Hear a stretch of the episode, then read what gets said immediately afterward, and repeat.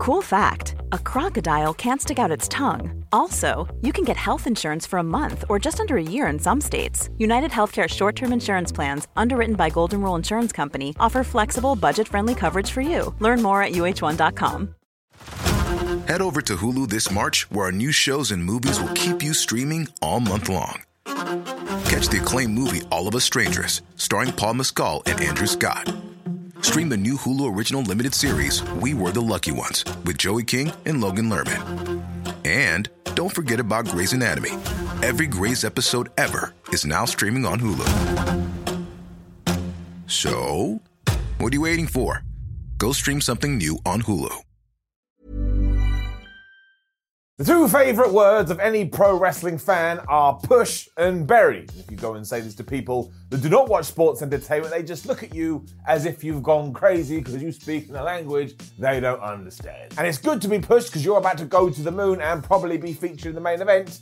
And if you're buried, well, burying is always bad, even outside of wrestling. It means that you're dead. But we do always love talking about it. So my name is Simon Miller. Welcome to What Culture Wrestling. Please hit that subscribe button. And this is 10 shocking WWE babyface burials you totally don't remember. Number 10, Billy Gunn gets dropped. Steve Austin was a global phenomenon. That sounds weird because I just mentioned Billy Gunn's name, but just bear with me for a few seconds. But honestly, we all forget that he did cross over to the mainstream and was so popular that there were people that never even heard of pro wrestling that got their TV remotes and put it on and said, Man, I really enjoy that stunner. I hope he stunners somebody else again. Much like a band whose fans only want them to play their greatest hits, though, eventually Steve Austin was like, Well, I do enjoy this, but I would like to do something different. So he went to Vincent Kennedy McMahon and said, Please, please turn me heel. And he became the bad guy.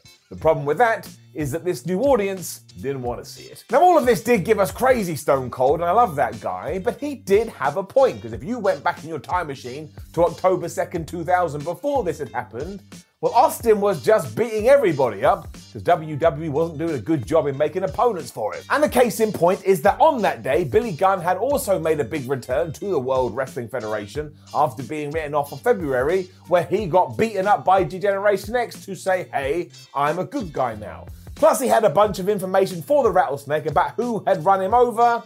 And do you know how the Bionic Redneck responded? He dropped him with a stunner. All this did was remind you where the promotion saw Gunn in the card, whereas really he should have been brought back and at least given a little bit of a push. But we did not do that. Number nine, Bayley after WrestleMania 35. Everything about WrestleMania 35 and everything after it was weird. I mean, the Iconics beat Bayley and Sasha Banks for the Women's Tag Team Championships, which nobody saw coming.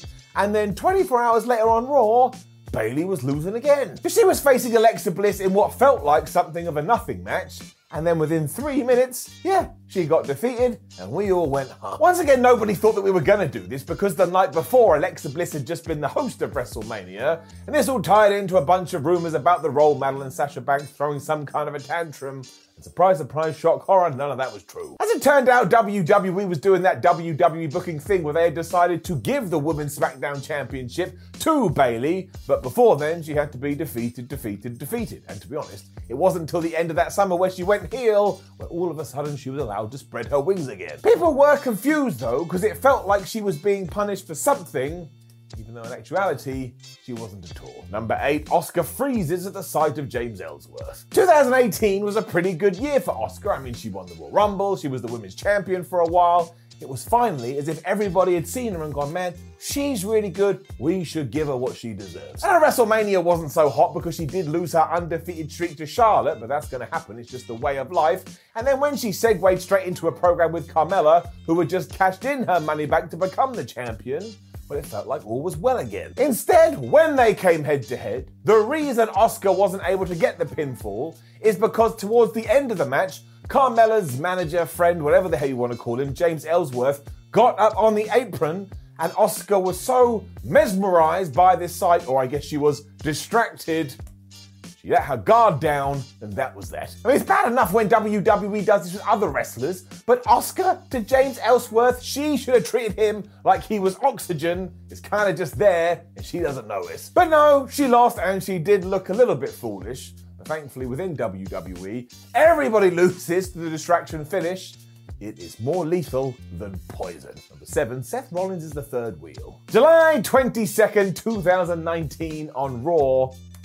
What a night this was. Because halfway through Seth Rollins' major face turn, which has started so well, and because of segments like this started to fall off the rails, he found himself with a group of legends that wouldn't even give him the time of day. Social media had a field day with this when it came to gifts and means, and the story was simple. The club was running amok throughout WWE and beating everybody up, so they needed somebody to stop them. And on one particular evening, this came in the form of D-Generation X and the NWO. They chased away the bad guys as the fans screamed on their approval, and Seth Rollins was there too. But while all of those guys embraced, they left Seth out of the bubble and it honestly was like he had just invited himself along to a date and nobody wanted him there. I mean, why the hell would they leave him out? He was your new star, he was the big up and comer. He should have been the focus for this, and the hug should have had him right in the middle. But we did the exact opposite, and as you can see, it still hurts me to this day. You are watching Seth, know that I will hug you. I think you're great. Number six, Bam Bam Bigelow cheerleads the Kliq. Bam Bam Bigelow was convinced to lose to NFL star Lawrence Taylor at WrestleMania 11 because if he did, not only was he going to get super duper push, there's that word again, after the fact, but he would also be in the main event as a babyface. That is a pretty good deal, but unfortunately, minutes before he did have this big showcase, his whole plan fell apart. Because Shawn Michaels had put on such a heroic performance against his former best friend Diesel that all of a sudden the WW Universe, that wasn't the WW Universe back then, looked at the Heartbreak Kid and said, wow, that guy can move. He's my new favorite wrestler. This grew Bam Bam instantly because his new position was just taken away from him, and my word, did it get worse on the May 22nd, 1995 Raw. Because you could just tell at some point the narrative was going to reunite Shawn Michaels and Diesel. It happened here, Bam Bam Bigelow just happened to be in the ring. As they did start to embrace and make up, and all the fans were like, oh, this is the best thing I've ever seen, Bigelow just had to stand there and clap and once again, it was a little bit awkward. It would have been far easier if somebody had come out from the back with a sign that had just gone, Bam Bam Bigelow is not our main guy, because the message was clear. Now, thankfully, they didn't include Bam Bam before the show went off the air because they grabbed his hand and they all went up in the air. But the damage had already been done, and Bigelow never really got what he was promised. Number five, Triple H crushes Paul London and Brian Kendrick. I still don't get this one. I suppose within kayfabe, Triple H just didn't like Brian Kendrick and Paul London, so even after they helped him out, he kicked their ass. I suppose that's a good life lesson. But yes, after these two young up and comers had run out there to protect Triple H from Lance Cade and Trevor Murdoch, who were beating him up at the time, the game just turned around and gave them both pedigrees and yeah, he never explained why. Once more, though, the fans were going nuts for this. I suppose when you do do that in pro wrestling, you did something right. The issue, though, was that it really cemented them in a certain position, and they never really got out of that position. And that's why wrestling politics can really go bad. Number four, Diesel's WWF magazine cover. Look at this cover. What is the main takeaway? It is, of course, the fact that there is Diesel, our WWF champion, and he is smiling as if he is the happiest man in the world Maybe he was. Therein lies the problem, however. As soon as Vince McMahon realized that Big Daddy Cool was getting over like Rover and getting massive reactions from the fans, he scrapped any plans he did have and said, That's my new guy. Here's that word again. He was pushed to the top. The reason this was the case, though, is that Kevin Nash didn't give a shib. He was a massive dude that walked out there and he murdered people, so that's what everybody wanted to see. When we did pull the trigger though, McMahon then all of a sudden went back to what had worked in the past and told Big Kev, you gotta smile and you gotta be happy. And surprise, surprise, that turned everybody off because it's not what brought him to the dance. It also meant that he lost his edge, and when he started getting beaten up in matches before having his big babyface comeback, it was like, come on, man, the dude is like nine foot four tall. I can't buy into that. It wasn't his fault, of course. He's an employee and he does what he's told. But if we had gone in the other direction with this, I tell you, it wouldn't have been as controversial as it is today. Number three, Lex Luger, he can't be trusted. Before Lex Luger shocked the industry and jumped over to WCW Nitro in 1995, he was in an odd position. His super push was over and he was knee deep in a story with tag team partner British Bulldog where it was teased that they were about to have a big falling out and then, of course, feud. As Bulldog had turned heel at SummerSlam, though, our champion Kevin Nash didn't trust him, and he especially didn't trust Lex Luger. So when Luger came out there to try and protect him from men on the mission, Kevin Nash just turned his head towards him and booted him over the top rope. The problem was, is that this wasn't the case. Luger was still a hero, and by the time he was beating up Kevin Nash's rivals, Diesel had left my word, did Luger look like a chump. To be fair though, when he did make this shift eight days later, it kind of saved his career because he went from down here to being back in the main event. Number two, EC3 is given no chance to get over. When EC3 signed with WWE in 2018, many people were surprised because he had been in the company before, and during his entire time there, they had done the grand total of nothing with him. It did mean that here there was a worry they may do it again and history would repeat itself. What do you know? He re debuted in NXT and he did a pretty good job, but everybody on their dog knew when he gets to Raw or SmackDown, that's where he'll really be able to shine because he's like a Vince McMahon wrestler, so he'll be treated right. Everybody assumed it would happen soon, which it did in 2019, and as soon as we had got there, Everybody, I would imagine especially EC3, regretted it. Because honestly, he was not given a chance. Then management got mad at him because he had a 50 50 match or something with Dean Ambrose, and his punishment there was to have another match with Braun Strowman, who quite literally destroyed him. EC3 was then just left to stand backstage and flex in a mirror and sometimes compete for the 24 7 title before he was released and I tell you, this one was so perplexing, we didn't even try. Number one, the Ultimate Warrior becomes champion. We all know the deal with Jim Hellwig. He said some terrible things that shouldn't even be a thought in somebody's head. However, if you do go back to the early 90s, he was the hottest commodity in the WWF and probably all of pro wrestling hence why he became the World Wrestling Federation champion. The reason he was so popular, however, is that he came across like a loon.